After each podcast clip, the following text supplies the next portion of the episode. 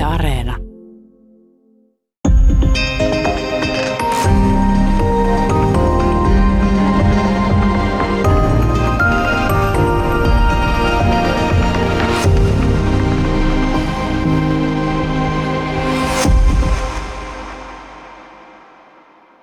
Hyvää päivää. Täällä on tänään vieraan teologian tohtori Lauri Snellman.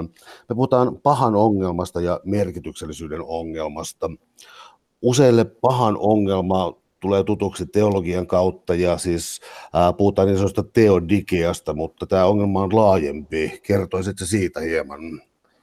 Joo, tämä niin sanottu teodikea-ongelma on se ongelma, että voiko Jumalaa olla olemassa, jos ma- maailmassa on pahaa. Mutta tämän ongelman logiikka on itse asiassa paljon syve- syvällisempi ja myös niin kuin yleisempi. Ja itse asiassa samalla nousee myös kysymys, tai hyvin samankaltainen kysymys, että voiko maailma olla merkityksellinen tai voiko elämässä olla mieltä, jos paha on olemassa. Um, kuinka pitkään tämä väittely oikeastaan on jatkunut, koska siis um, tämä on uudella ajalla, tämä on selkeästi esillä, mutta tota, tuleeko tämä, mistä kannattaisi lähteä etsimään Tuomas Akvinolaiselta, jostakin tämänkaltaisesta teologiasta, uh, mikä olisi enemmän lähtökohta?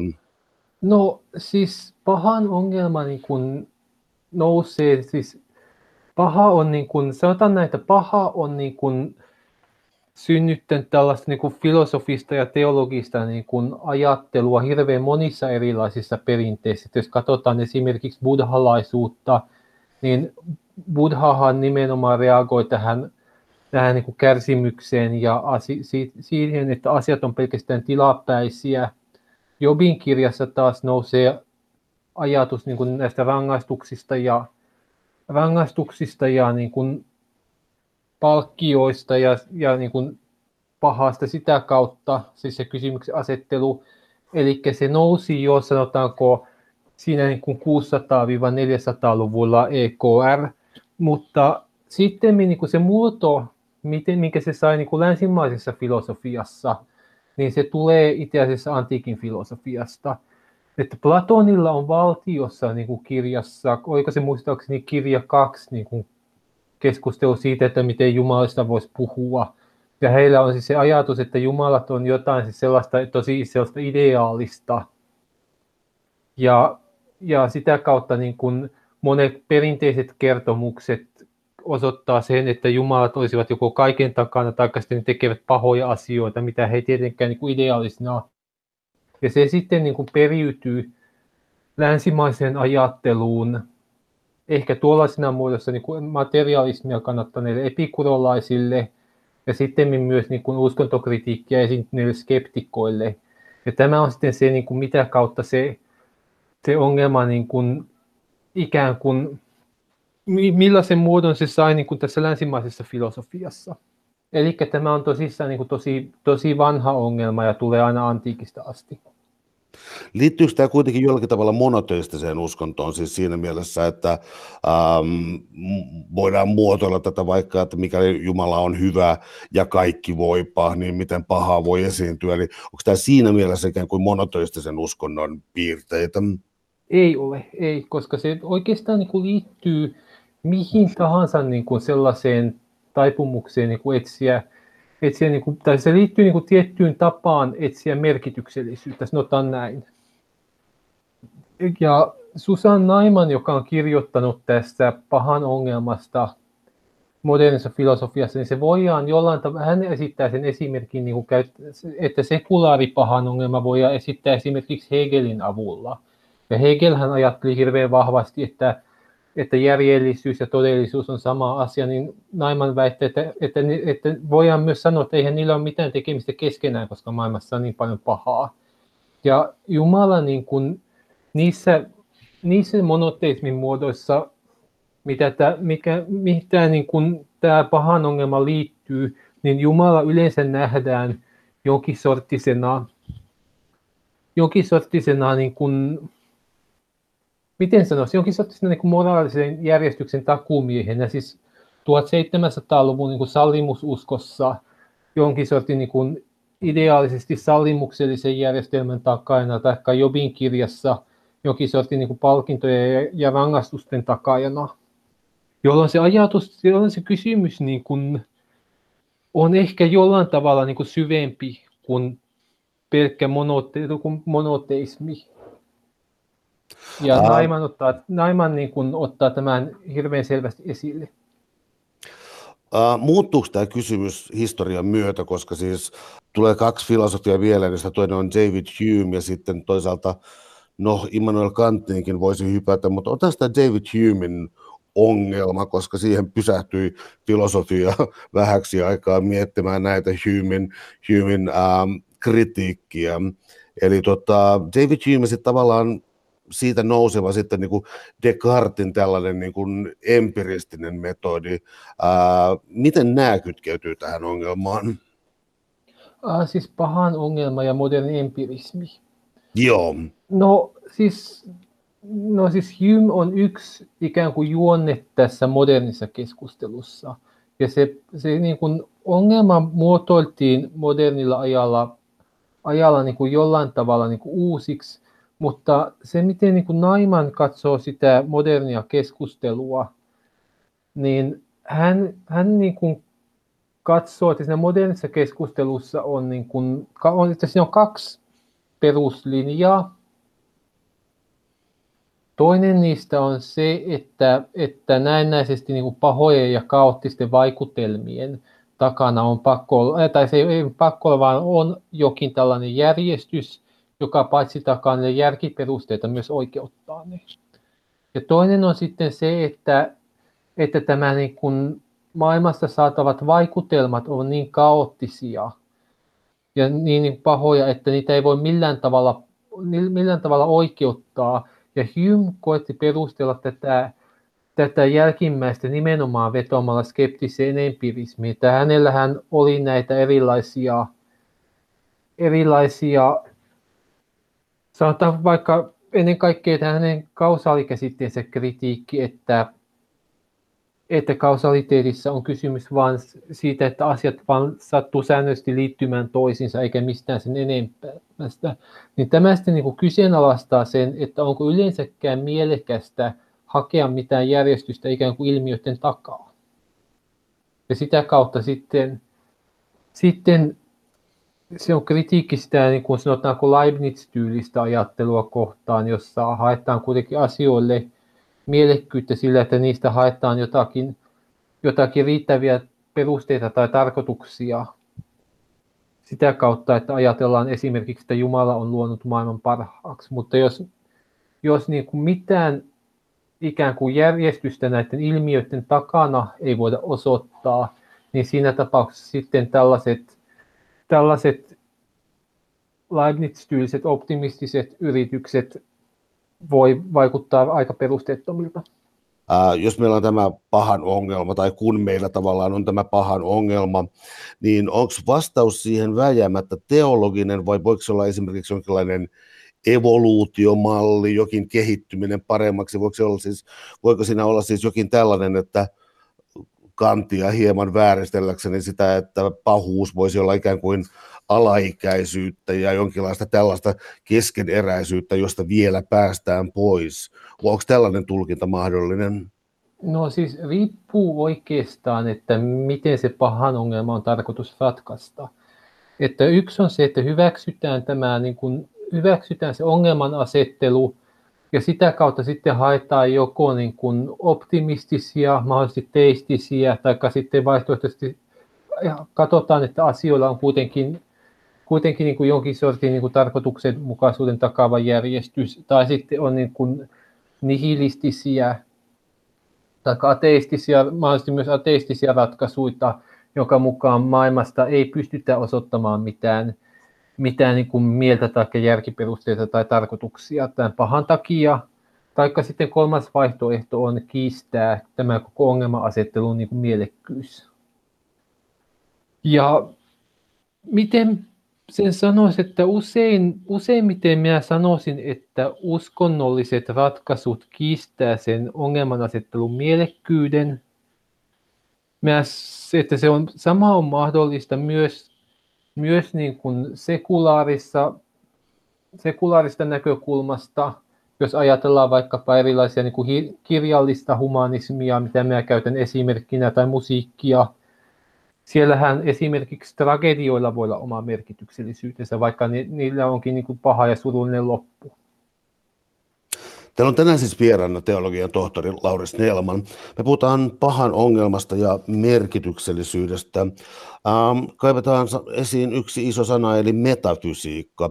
Äh, onko välttämätöntä tietyllä tavalla etsiä, mitenkään mä muotoilisin tämän, mutta sen, mikä meillä on ikään kuin käsillä tai näkyvissä, niin onko syytä etsiä jotakin metafyysistä tai tällaista dualistista selitysmallia, niin kuin Platonin ideaopin tyyliin, ja, ja jonkinlainen uusi platonismi on joskus yhdistetty kristinuskoon ja tällaisia.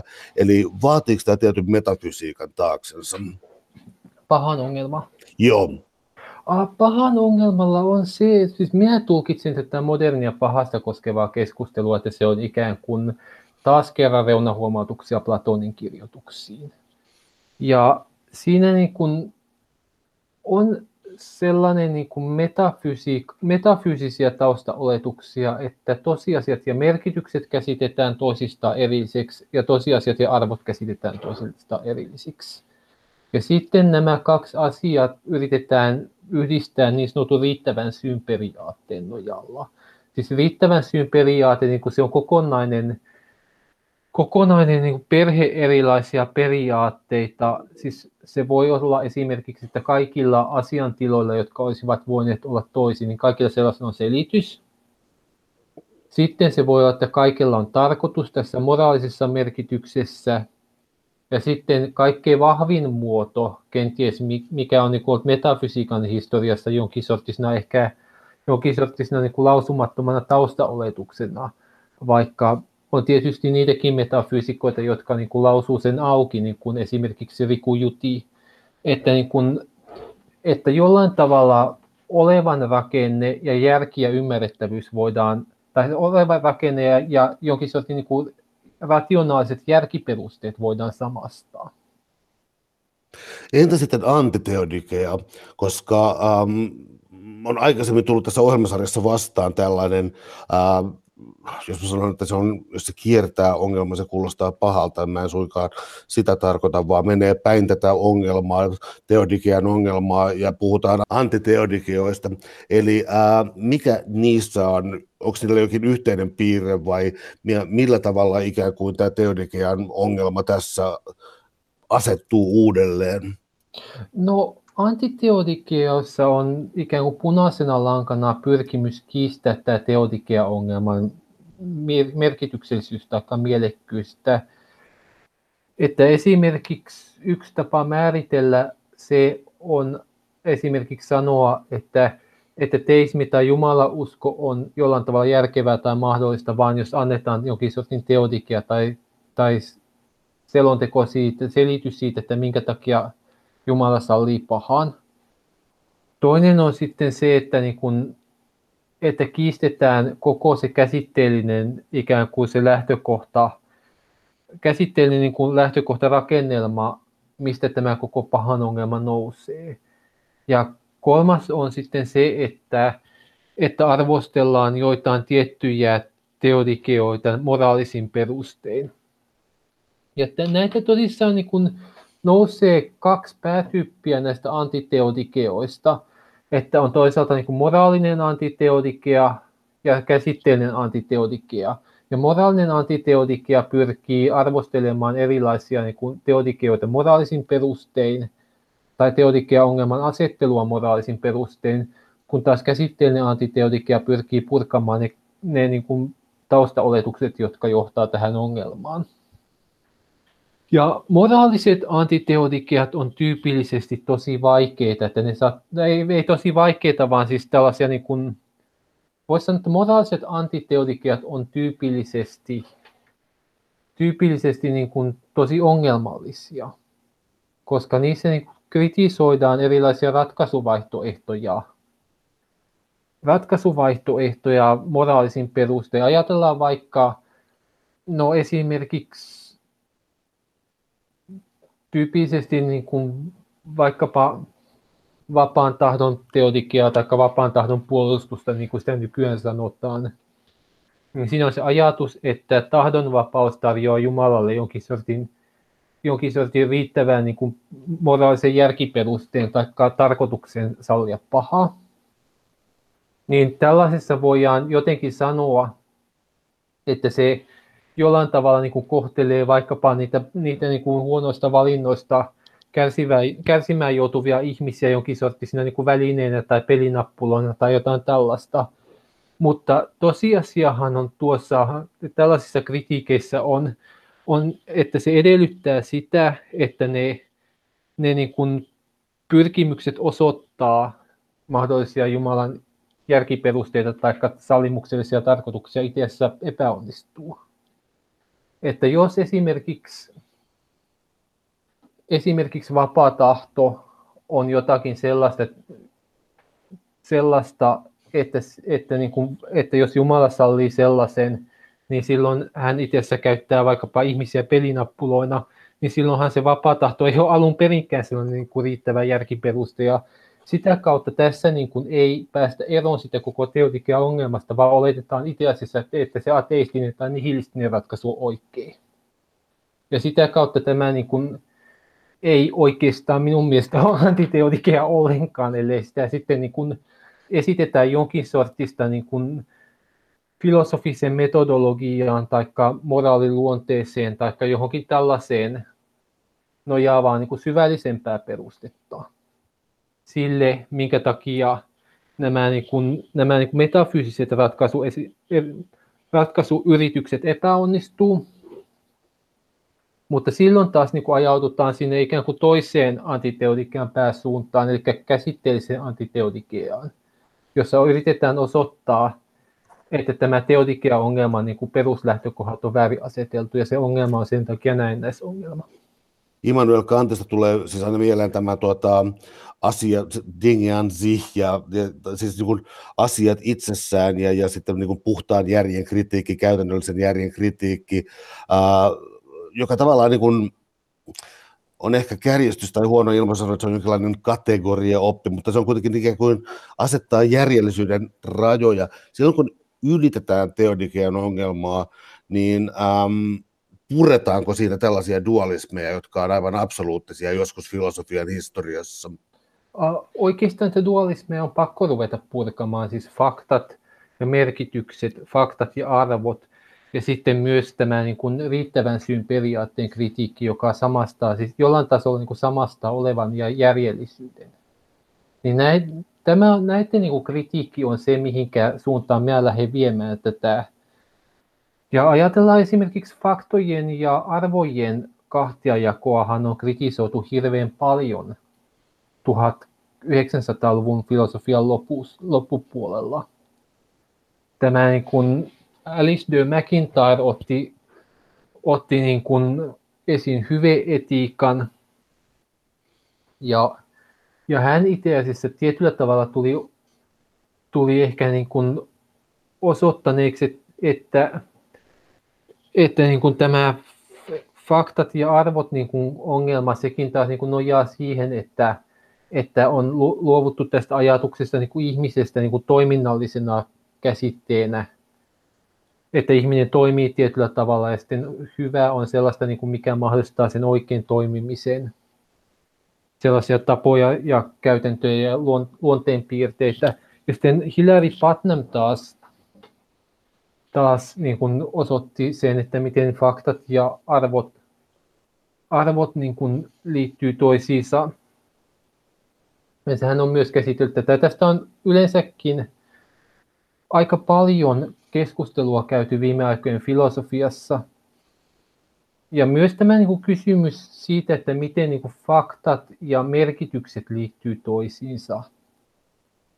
Niin tästä ei ehkä niin paljon ole, mutta siis se ajatus, mikä on, niin ehkä on, sen voisi kiteyttää sillä tavalla, että on toisaalta niin kuin faktoja, toisaalta niillä on niin kuin erilaisia erilaisia niin kuin konteksteja, esimerkiksi luonnontieteen faktoilla on esimerkiksi erilaisia, erilaisia niin kuin systeemejä ja fysikaalisia vuorovaikutuksia, sosiaalisilla faktoilla on sitten esimerkiksi, esimerkiksi näitä, näitä niin kuin inhimillistä vuorovaikutusta.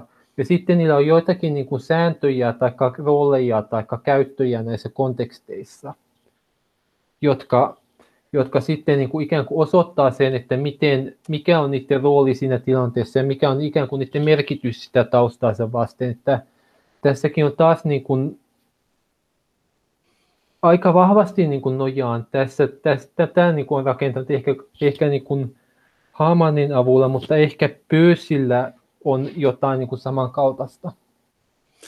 No toi Pöösin pragmatismi ja sitten tota, mä tartun tuohon tohon MacIntyreen, se on tämä kirja After Virtue, hyveen, hyveen jälkeen, jossa se muistaakseni kirjoittaa siinä alussa, että me ikään kuin tällä hetkellä vaan niin kuin katsotaan ikään kuin moraalifilosofian sirpaleita ja tämä on, tota, tämä on hajonnut tämä kenttä. Äh, kysymys, mihin mä oon tulossa, on se, että jos mennään tällaiseen hyveajatteluun ja hyveetiikkaan, niin sitten mennään taas niin kuin esimerkiksi aristoteellisiin hyveisiin ja mennään tämän kaltaisiin asioihin. Ja se herättää minusta kysymyksen, että onko hyvä elämä eudaimonia, niin tämä oppi hyvästä elämästä, vaatiiko se uskonnollista ajattelua vai onko se pikemminkin jonkinlainen hoiva itsestä, huoli itsestä ja yhteisöstä ympärillä?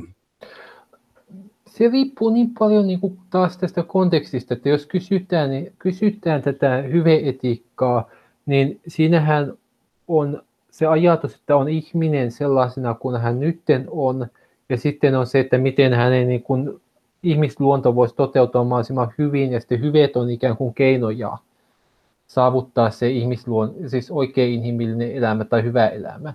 Niin se, että mikä sitten on hyvää elämää, niin se riippuu niin paljon siitä, että miten ihmisen paikka maailmassa käsitetään.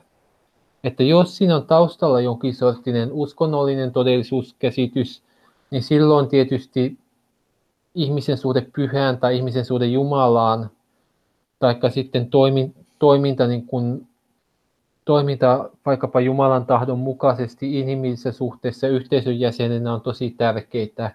Sitten Aristoteleella on tämä ajatus jonkin sortinen, että ihminen on järjellinen eläin ja hyvä elämä on sitten sitä, että pystyy ikään kuin elämään, elämään sillä tavalla, että toteuttaa, toteuttaa niin kuin omassa elämässään niin kuin tällaista, tällaista, no joo, se sitten edellyttää sen niin kuin järjellisyyden niin kuin toteuttamista ja myös, myös niin kuin, voisi sanoa myös niin kuin sen, että jonkinlaista niin kuin ehkä onnistumista tai onnellisuutta, niin kuin, johon se järjellisyys kuuluu myös osana. Mä teen tuollaisen pienen tarkennuksen, että onko tämä järjellisyys ja merkityksellisyys oikeastaan synonyymejä, vai pitäisikö niitä? Ei. Voisitko kertoa niiden erosta?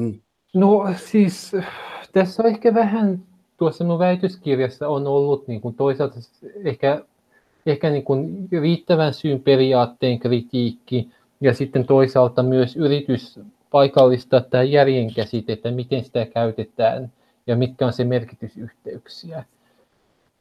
Niin riittävän syyn periaatehan on tämä, siis se on, se on näitä niin kuin yksi johtavista metafysiikan perusperiaatteista. Tästähän, tästähän tuli suomeksi ulos se Heideggerin kirja, oliko se perustan periaate suomeksi tässä vähän aikaa sitten, niin sillä on niin kuin erilaisia muotoiluita, että yksi on se, että kaikilla asiantiloilla, jotka voisivat olla toisin, on selitys. Moraalinen on, että kaikella on tarkoitus.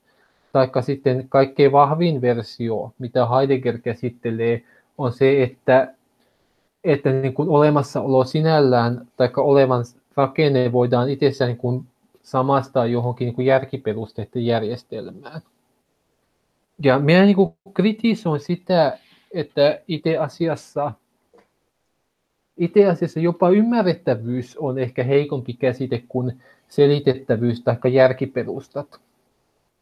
Että me voidaan esimerkiksi puhua, puhu, ensinnäkin niin kuin olemassaolosta, että me voidaan puhua olemassaolosta ilman viittaamista niin kuin minkä sortisiin niin kuin selityksiin, esimerkiksi kun vaikka nähdään ja kohdataan oliota, vaikka katsoa tätä minun pöydällä olevaa kännykkää, niin minä voin esimerkiksi osoittaa sitä, poimia sen. Ja sitä kautta niin kuin voi sanoa, että se on olemassa. Mutta sitten niin kuin erilaiset järkiperusteet tulee vasta ikään kuin tällaisen, tällaisen niin kuin toiminnan ja ikään kuin sitä, niin kuin, sitä niin kuin olevan käsitettä niin kuin, ikään kuin pohjustavan toiminnan jälkeen, jolloin, jolloin näitä niin kuin, ei voi ainakaan niin kuin ihan suoraan niin kuin samastaa. Sitten se, että ymmärrettävyys ja selittäminen on kaksi eri asiaa. Ajatellaan vaikka jotakin niin kuin puolintuvaa uraania esimerkiksi. Niin siinä on sellaista, taikka, taikka nopaheittoa, että sanotaan vaikka, että jos joku uraaniatomi puolintuu siinä niin kuin puolintumisajassa, niin totta kai me voidaan niin kuin jollain tavalla niin kuin ymmärtää se, koska, koska niin kuin silloin tietysti siitä niin kuin uraanipalasto tietty määrä tietty määrä niin kuin puoliintuu, mutta en tiedä, onko se varsinaisesti mikään selitys, jos se on vain viisikymmentä viisikymmentä se mahdollisuus. Taikka nopan heitossa, jos heittää vaikka ykkösen, niin kyllähän se on ymmärrettävää se, sitä taustaa vasten, miten se noppa toimii, mutta selittääkö se nopan heittäminen sitä ykköstä sen takia, koska se todennäköisesti on vain yksi kuudesta ja periaatteessa mikä tahansa yhtä mahdollista, niin Onko tämä, onko tämä sama juurta siis David Humein ajattelun kanssa, joka siis tietyllä tavalla rikkoi tämän kausaalisuuden periaatteen sillä tavalla, että, sillä tavalla, että, että hän tavallaan väitti, että hetkinen, käyttääkö se esimerkkinä nyt sitten puupalaa ja miten se heitetään takkaan, että aina, aina se on siitä syttynyt palamaan, mutta kyseessä on vain ikään kuin Uh, ei kausaatio, vaan niin kuin, että näin on aina tapahtunut, eikä sitä voi perustella eikä ennustaa. Onko tässä niin kuin tämä Humeläinen ajatus tavallaan taustalla? Uh, ei ole. Siis Humein kausaliteettikritiikki on aika äärimmäistä, että hän niin kuin kiistää sen, että, että kausaliteetissa olisi oikeastaan kysymys mistään muusta kuin vain sen, että siitä, että niin kuin asiat liittyy toisiinsa.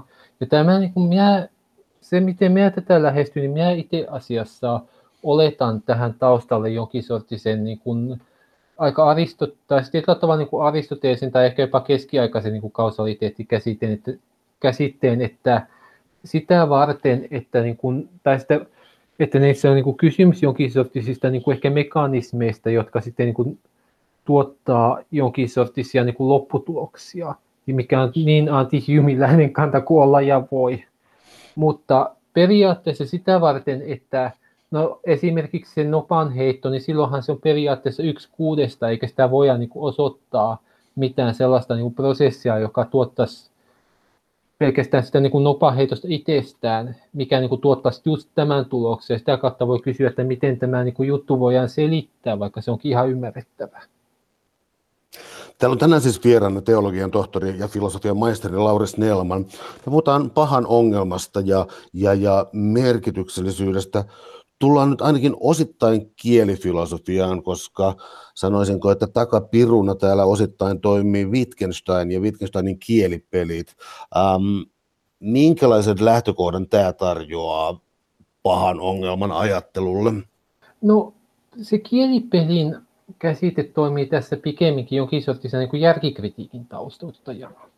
Että tämä niin kuin pahan ongelma pelaa niin vahvasti tällaisilla tosi vahvoilla niin kuin metafyysisillä ennakko-oletuksilla, että, että faktat ja merkitykset on erillisiä, taikka että, että niin kuin mielekkyyttä pitää etsiä tästä riittävistä perusteista ja, ja tarkoituksista, ja että faktat ja arvot on erillisiä, niin jos pystytään esittämään niin kuin järkikritiikkiä, niin, ja järki on viime kädessä kielellistä, niin silloinhan sen pitää jotenkin niin kuin nojata kielikritiikkiin, ja tosissaan niin kuin kartoittaa sitä, että mitenkä esimerkiksi niin kuin, mitenkä niin kuin, minkälaisiin niin kuin käytäntöihin esimerkiksi vaikkapa olevan käsite tai vaikkapa ymmärrettävyyden tai selityksen tai järjen käsite tai Jumalan tai hyvän tai muut niin kuin käsitteet nojaa ja sitten katsoa, että, että toimiiko se pahan ongelma ikään kuin sellaisessa kontekstissa ollenkaan. Wittgensteinista vielä jatkaen, niin äh, löytyykö Wittgensteinilta oikeastaan siis tällaista niin kuin metafysiikan purkamista, koska jotkut tällaiset niin kuin Wittgenstein väitteet, jotka on jäänyt päähän, on usein siis sellaisia, kuten sanan merkitys on sanan käyttö, ja, ja, ja, ja siellä on niin kuin tämän, tämän, kaltaisia, tämän kaltaisia yksinkertaisuuksia, mutta sitten toisaalta niin kuin Wittgensteinin traktatus logiko-filosofikus taas on äh, melkein äh, mystinen kirja, siis sanan melkein uskonnollisessa mielessä. Eli löytyykö tästä vanhemmasta Wittgensteinista sitten jonkinlainen pyrkimys metafysiikan ylittämiseen, vai tekeekö se sen jonkun, jotenkin ikään kuin eri tavalla? No siis Wittgensteinistahan niin kuin aina, siis aina niin kuin pitää, tai siis siinä on aina joitakin niin kuin asioita, että ensinnäkin hänellä oli kaksi, kaksi niin kuin kirjoittamisen kautta, että on toisaalta tämä, sanotaanko tuhatyhdeksänsataaluvun alusta aina jonnekin kaksikymmentäluvulle, jolloin se oli se yksi pääteos, oli tämä traktatus, ja sitten vastaavasti kolmekymmentäluvulta viisikymmentäluvulle.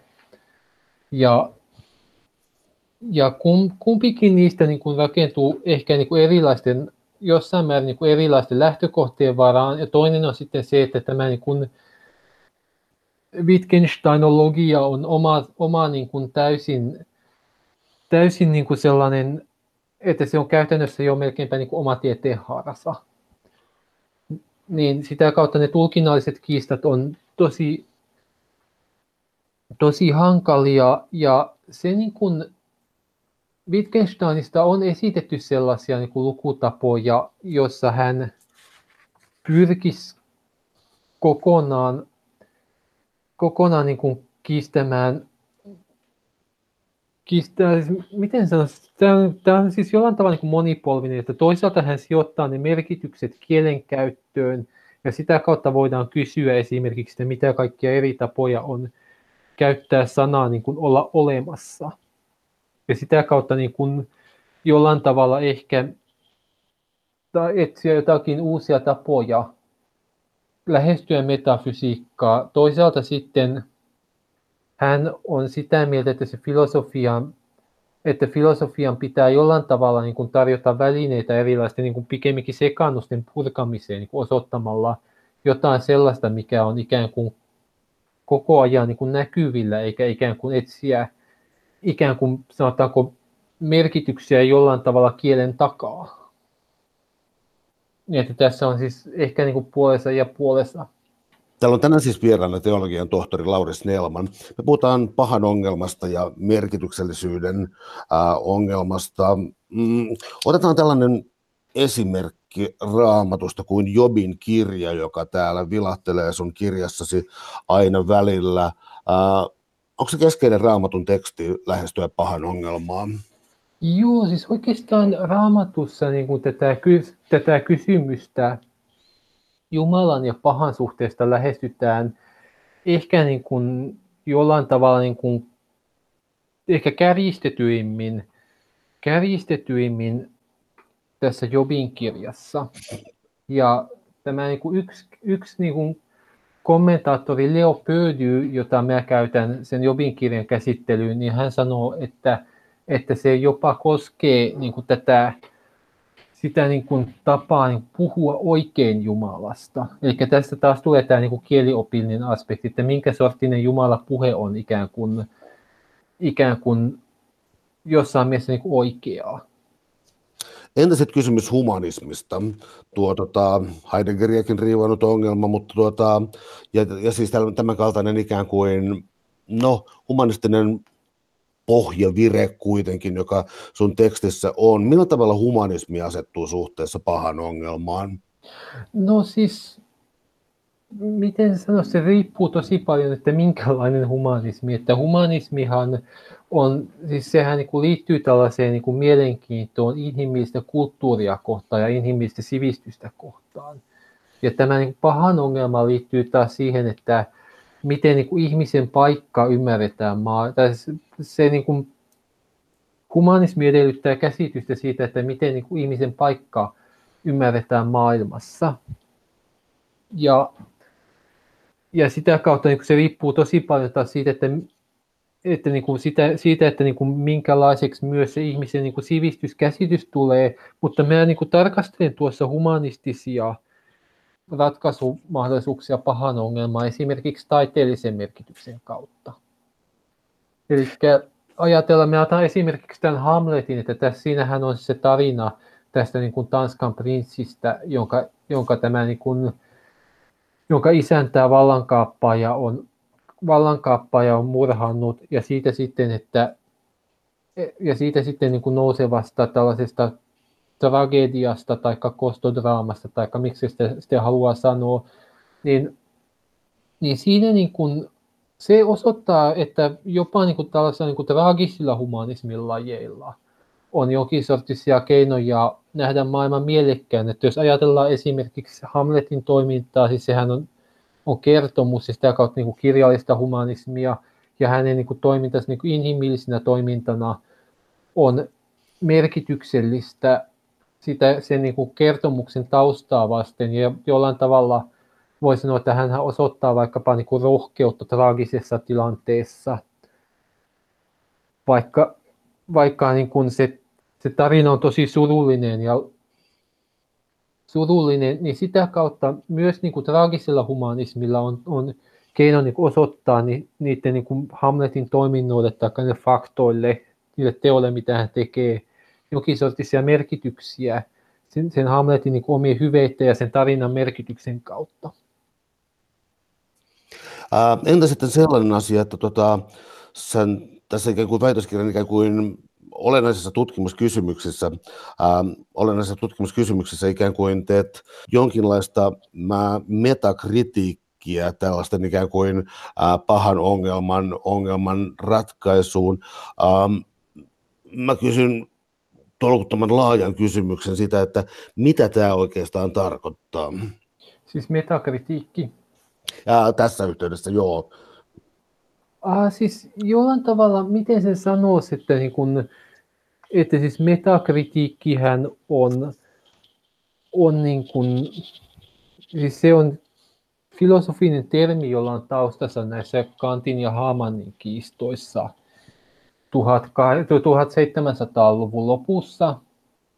Ja kun Kant kirjoitti tämän puhtaan järjen kritiikin, niin Hamann kirjoitti siihen puhdistetun järjen metakritiikin, jossa hän esittää niin kuin hyvin, käytännössä siis hyvin samanlaisia argumentteja kuin mitä Wittgenstein esitti myöhemmin traktatusta vastaan ja Kantia vastaan. Ja sitä kautta, niin kun, jos on jotain tällaisia siis niin kuin kriittisiä ajattelumalleja tai modernia filosofiaa, kuten esimerkiksi on, on niin kuin näitä erilaisia, toisaalta siis niin kuin voisi sanoa siis erilaisia kriittisiä yrityksiä niin kuin etsiä maailman merkitystä tai osoittaa se merkityksettömyys, niin sitä kautta sitten niin kuin haetaan niihin niin kuin sellaisella hyvin niin kuin sellaisella nimenomaan just tämän saman niin kuin samaan niin kuin just tällaista niin kuin kielellisiä ja tällaisia niin kuin järjen kritiikkiä nimenomaan kielikritiikkinä tekevillä menetelmillä haetaan jonkin sortisia niin kuin lähtökohtia ylittää se moderni pahan ongelman asettelu. Niin ehkä tässä, niin, tässä mielessä just tämä niin kuin kielikri, siis kielikriittisyys plus sitten tämä niin kuin modernin ja perinteisen filosofian ongelma-asetteluiden kritiikki.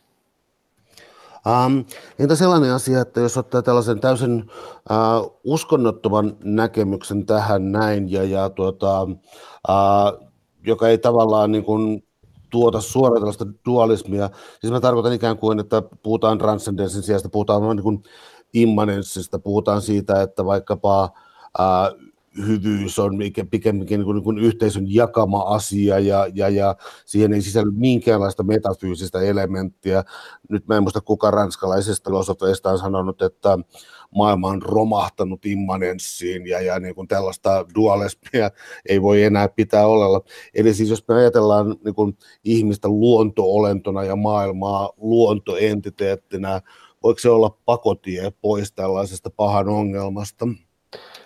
Minä en osaa sanoa. Siis minä, tämä niin kuin on jollain tavalla niin, niin kuin, jollain tavalla niin, niin kuin hirveän, jollain tavalla niin kuin nopeasti, mutta niin kuin aina jos tulee tämä kysymys että se on hankala arvioida suoraan jotain filosofista maailmankuvaa niin kuin näin, näin niin kuin nopeasti, mutta se, miten se pahan ongelma saattaisi nousta, ja se varmasti nousee kaikissa darwinilaisen niin kuin materialismin muodoissa, niin kuin sellaisessa muodossa, mitä tämä, tämä, niin kuin, tämä niin kuin nykyään Englannissa opettaa toimiva filosofian professori Yujin Nagasawa on sanonut, että jos evoluutioprosessi on sisältänyt niin paljon pahaa, niin sitten miten ihmisen elämällä voidaan nähdä arvoa.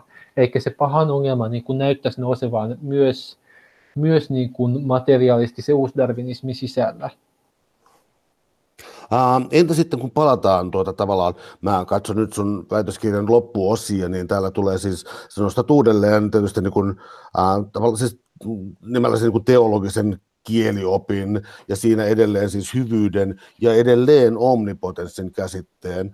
Eli tota, um, jos lähtee etsimään, onko ratkaisu liian voimakas sana, mutta jonkinlaista sovitusta erilaisille, erilaisille tekstimuodoille ja ajattelutavoille, niin siis sä kuitenkin, voitko kertoa, millä tavalla sä pidät kiinni kuitenkin vielä ikään kuin hyvyyden ja omnipotenssin käsitteestä?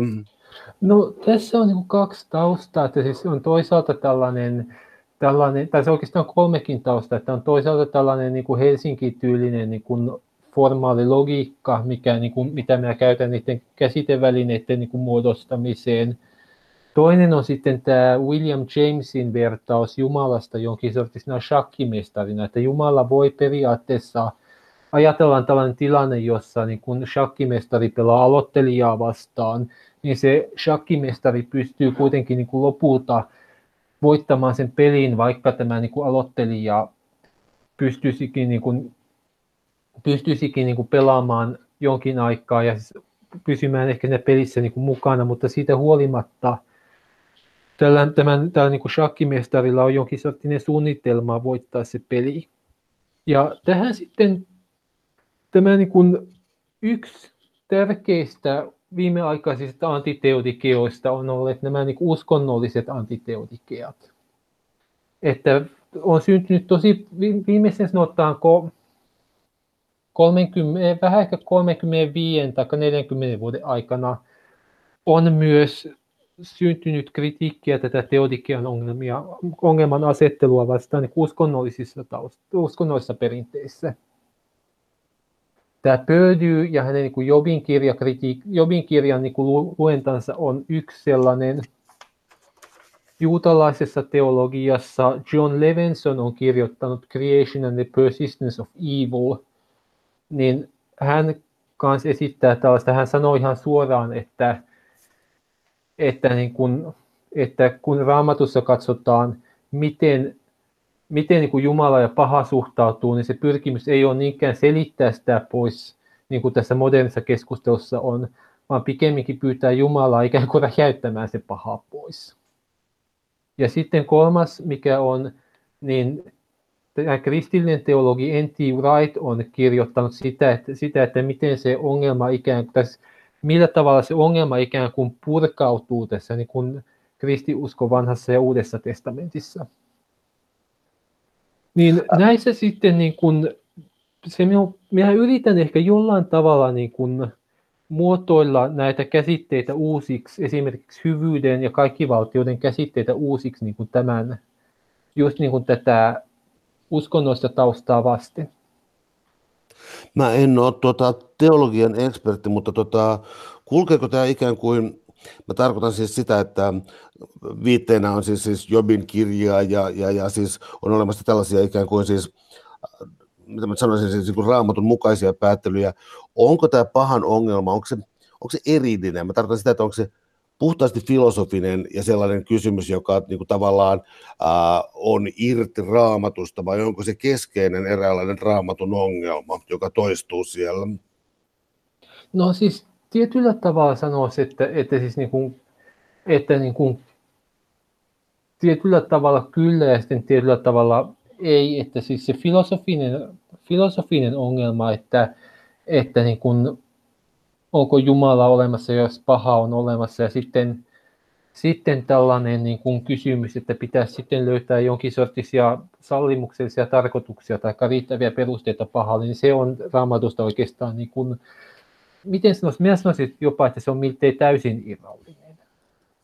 Ja, mutta sitten niin kuin se koko ajatus niin kuin hirveän monissa niin kuin erilaisissa kertomuksissa, mitä tulee, niin on se ajatus jollain tavalla Jumalasta niin kuin jonkin sortisena sellaisena, joka niin kuin ikään kuin irrottaa, niin kuin, jollain tavalla niin kuin irrottaa pahan vallasta. Siis esimerkiksi tämä ajatus, tämä niin kuin kertomus siitä, että miten nämä niin kuin israelilaiset pääsivät pakoon Egyptistä, tai sitten niin kuin kristinuskossa tämä, tämä niin kuin kertomus, niin, kertomus niin kuin Jeesuksen telotuksesta ja ylösnousemuksesta, niin niissä niin kuin on ehkä jotain sellaisia, niin kuin haetaan jotakin sellaista, että miten, miten, mitä kautta niin kuin Jumala, mitä kautta niin kuin, tai miten niin kuin Jumala voi toimia sillä tavalla, että hyvää voittaa. Ja tässä niin kuin on taustalla tällaisia niin kuin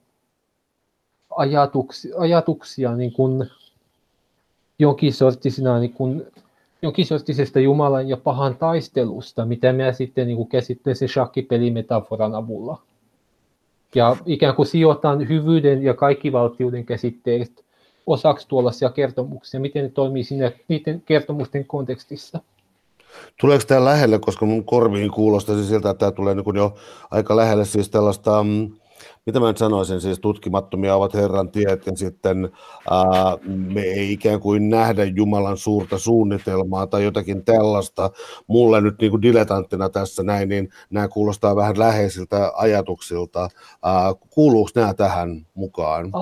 Tuota lähestymistapaa sanotaan skeptiseksi teismiksi, että sitä on niin kuin tässä viime aikojen teodikea-keskustelussa kanssa edustettu aika paljon. Ja siinä, niin kuin, siinä niin kuin hyväksytään se perusongelma, että, että niin kuin on vaikutelmia pahasta. Voi periaatteessa olla joku tällainen rationaalinen maailmanjärjestys, jonka takuumiehenä Jumala toimii. Mutta sitten kuitenkin niin kuin kiistetään se, että ihmiset pystyisivät periaatteessa sanomaan, että onko tällainen niin kuin olemassa tai arvioimaan. arvioimaan siis tämän maailmanjärjestyksen niin kuin sinällään oikeutusta, koska ihmisen tieto on rajallista.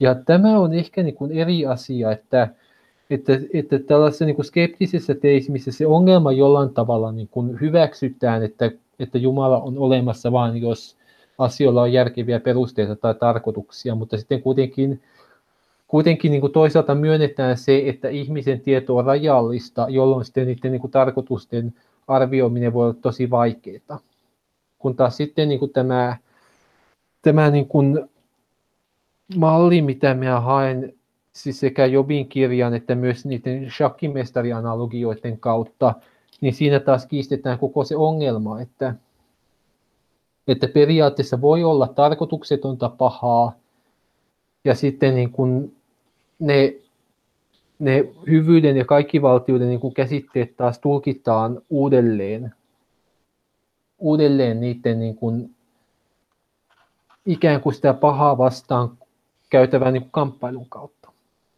Voiko sanoa, että tämä kamppailu tässä näin on sellainen, että se tulisi äh, ikään kuin teologisessa näkemyksessä päättymään joskus, eli niin kuin pahan ongelma on ikään kuin myös jonkin vajeen ongelma, siis siinä, että ei ole vielä päästy johonkin tai jotain on ymmärretty vähän vähemmän äh, tai ymmärretty epätäydellisesti. Voiko siinä olla tällaista niin kuin temporaalista tai loogista rakennetta mukana?